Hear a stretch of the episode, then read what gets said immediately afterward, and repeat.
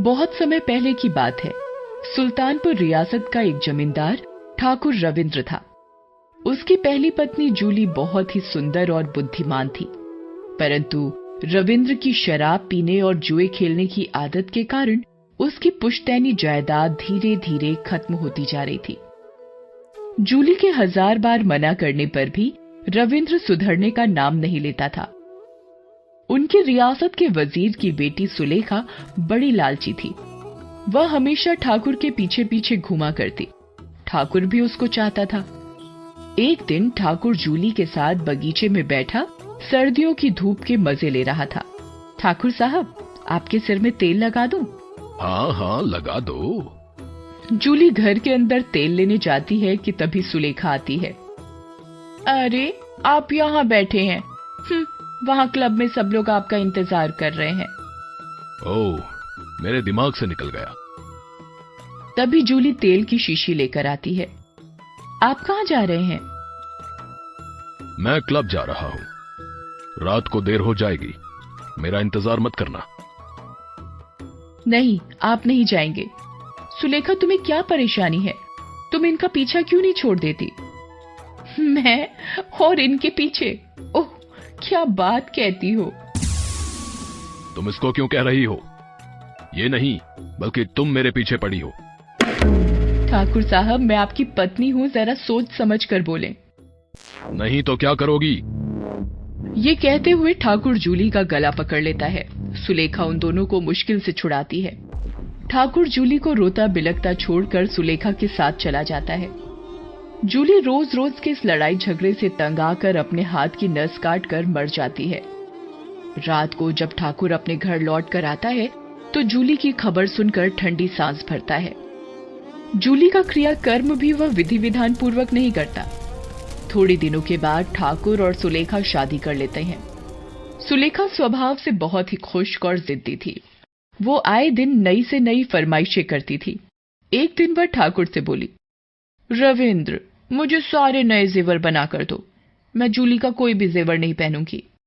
सुलेखा मैं तुम्हें जल्दी ही नए जेवर बनवा दूँगा। कब? जल्द से जल्द।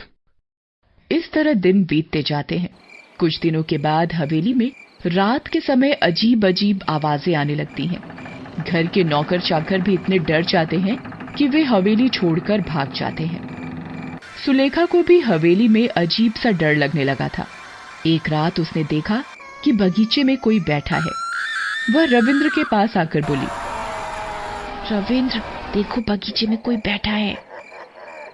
रविंद्र शराब के नशे में झूम रहा था। बोला सुलेखा तुम खुद जाकर देखो। मैं अभी नहीं जा सकता। क्यों नहीं जा सकते? देखो मेरा दिमाग मत खराब करो। तभी गाने की आवाज़ आती है। गुमनाम है कोई। बदनाम है कोई। किसको खबर? कौन है वो? अनजान है कोई। गुमनाम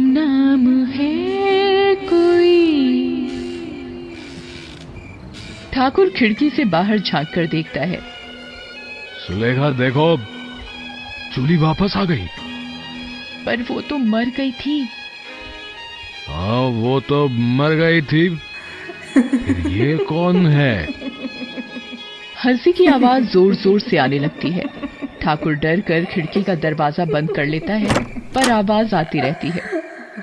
सुबह होने तक ठाकुर और सुलेखा उसी खिड़की के पास बैठे रहते हैं। रविंद्र चलो उठो सुबह हो गई है। हाँ चलो तुम जरा चाय बना दो। नहीं नहीं नहीं मैं अकेले रसोई में नहीं जाऊँगी। अच्छा चलो मैं भी तुम्हारे साथ चलता हूँ। दोनों रसोई में जाते हैं। सुलेखा चाय बनाती है। ठाकुर घर की दीवारों को घूर घूर कर देखता है। उसे अपना ही घर आज अनजाना सा लग रहा था।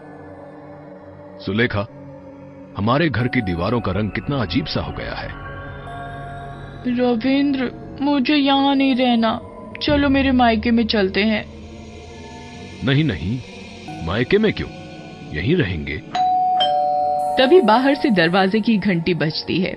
दोनों पहले सेहर उठते हैं फिर हिम्मत जुटाकर दरवाज़ा खोलने जाते हैं। साहब बगीचे में किसी ने तेल ही तेल डाल दिया है। आप जरा संभल कर आना। तेल? हाँ बाबूजी तेल। सारी घास पर और चलने वाली जगह पर भी। अच्छा तो आप उसको साफ़ कर दो। माली हाथ को घुमाकर सोचते हुए चला जाता है। उधर ठाकुर अपने कमरे में जाकर शराब पीने लगता है। रविंद्र ये क्या? तुम सुबह सुबह ही शुरू हो गए। सुलेखा मेरी कुछ समझ में नहीं आ रहा कि ये सब क्या और क्यों हो रहा है? दोनों उसी उधेड़ बुन में दिन काट देते हैं। रात को बगीचे में से फिर से उन्हें गाने की आवाज़ आने लगती है। कहीं दीप जले कहीं दिल। कहीं दीप जले कहीं दिल। जरा देख ले आकर परवाने कौन सी है मंजिल? कहीं दी जले, कहीं दिल। सुलेखा देखती है कि जूली अपने सारे जेवर पहनकर बगीचे के झूले में बैठी झूला झूल रही थी। वो जूली को जैसे ही देखती है, वैसे ही जूली की आँखें लाल रंग की डरावनी सी होकर उसे देखने लगती है। सुलेखा आ आ, तुझे मैं अपने सारे जेवर देती हूँ। आ, तुझे नए जेवर पहनने थे ना? हाँ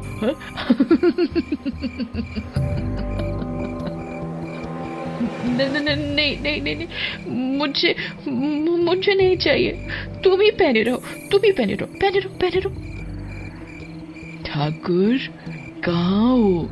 आओ, मैं तुम्हें तेल लगा दूँ। ठाकुर जूली की आवाज़ सुनकर डर के मारे कांपने लगता है। ठाकुर, आओ आओ आओ ठाकुर।